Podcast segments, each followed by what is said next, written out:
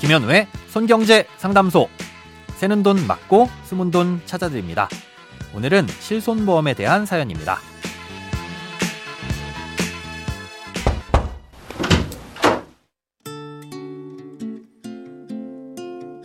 안녕하세요. 저희 부부가 가입한 실손보험은 80세 만기에 100% 보장을 해주는 상품인데 5년 갱신형으로 이번 4월에 보험료가 오르면서 둘이 합쳐 한 달에 약 30만 원 이상을 내고 있습니다.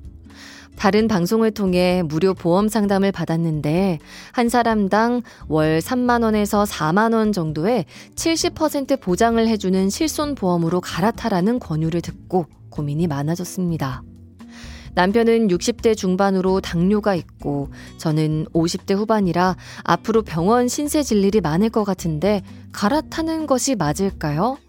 연간 보험료를 계산해 보면 360만 원이 넘는 돈을 내야 하는데 어떻게 해야 할까요? 오늘은 청취자 김란님께서 보내주신 사연입니다. 예전에 가입한 실손보험이 갱신되면서 보험료가 크게 오르는 바람에 갈아타야 되는지 말아야 되는지 고민이라는 사연이 종종 들어오는데요. 이 상황에 따라서 답은 조금씩 달라질 수 있습니다. 사연자님의 경우 100% 보장에 5년 갱신이라고 하신 걸 보니 2009년 7월 이전에 판매됐었던 1세대 실손보험을 가입하신 것 같습니다. 이 세부 내용도 따로 보내주셨는데요. 보장의 비율은 100%로 높지만 지금의 실손에 비해 최대 보장 한도가 작고 5년 단위 갱신이라 한 번 갱신될 때 큰 폭으로 오른다는 특징이 있습니다. 현재 판매되고 있는 4세대 실손보험은 건강보험이 적용되지 않는 비급여 의료비에 대해 70%만 보장을 해줍니다. 30%는 내 돈으로 부담을 해야 된다는 뜻인데요. 그렇다고 하더라도 그 최대치가 1년에 250만 원입니다. 물론 통원 치료 등을 생각하면 부담이 더 늘어날 수는 있지만 줄어드는 보험료만으로도 충분히 상쇄할 수 있는 정도라고 생각됩니다. 쉽게 말해 4세대 실손보험으로 갈아타게 되면 몇만 원에서 몇십만 원 단위의 의료비에 대해서는 보장이 많이 줄어들 수 있지만 액수가 큰 의료비는 별 차이 없거나 높아지는 한도로 인해 오히려 득이 될 수도 있다는 거죠. 다만 걱정이 되는 건 남편분께서 당뇨를 앓고 계시다는 점인데요. 당뇨로 인해 발생할 수 있는 의료비가 앞으로 얼마나 될지는 전혀 가늠할 수가 없기 때문에 이걸 전제로 두고는 아무런 판단을 할 수 없습니다. 관련된 질환이 발생해서 의료비 지출이 크다고 가정하면 유지를 하는 게 유리할 것이고 아니라면 갈아타는 게 유리하잖아요. 어떻게 가정하느냐에 따라 답이 전혀 달라지니 이 점은 배제하고 판단을 하셔야 합니다. 아, 그래서 다른 변수만을 놓고 따져봐야 하는데요. 무엇보다 실손보험 자체의 특성을 살펴볼 필요가 있습니다. 1세대 아, 실손이든 4세대 실손이든 보장을 받는 기간 내내 보험료가 오르는 건 마찬가지입니다. 지금 당장은 4세대 실손보험이 싸다고 하더라도 나중에 오랜 시간이 흐르면 또 보험료가 부담돼서 유지를 못하는 상황이 얼마든지 올 수 있다는 거죠.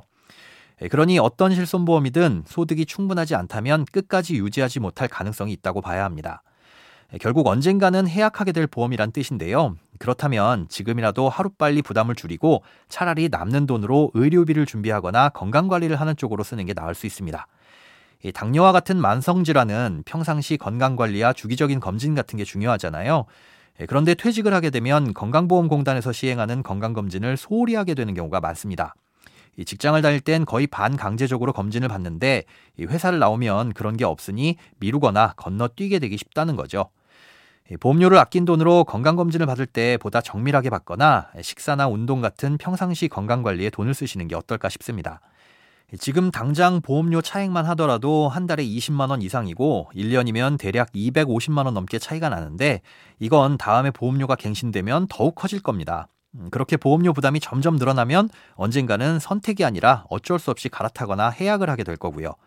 예, 정답은 아니지만 아낀 돈 중 5만 원은 1년 만기 적금을 가입해서 만기가 돌아올 때마다 두 분이 의무감을 가지고 건강 검진을 받는데 쓰시고 나머지 15만 원 정도는 평상시 건강 유지를 위해 쓰시는 쪽으로 검토해 보셨으면 좋겠습니다.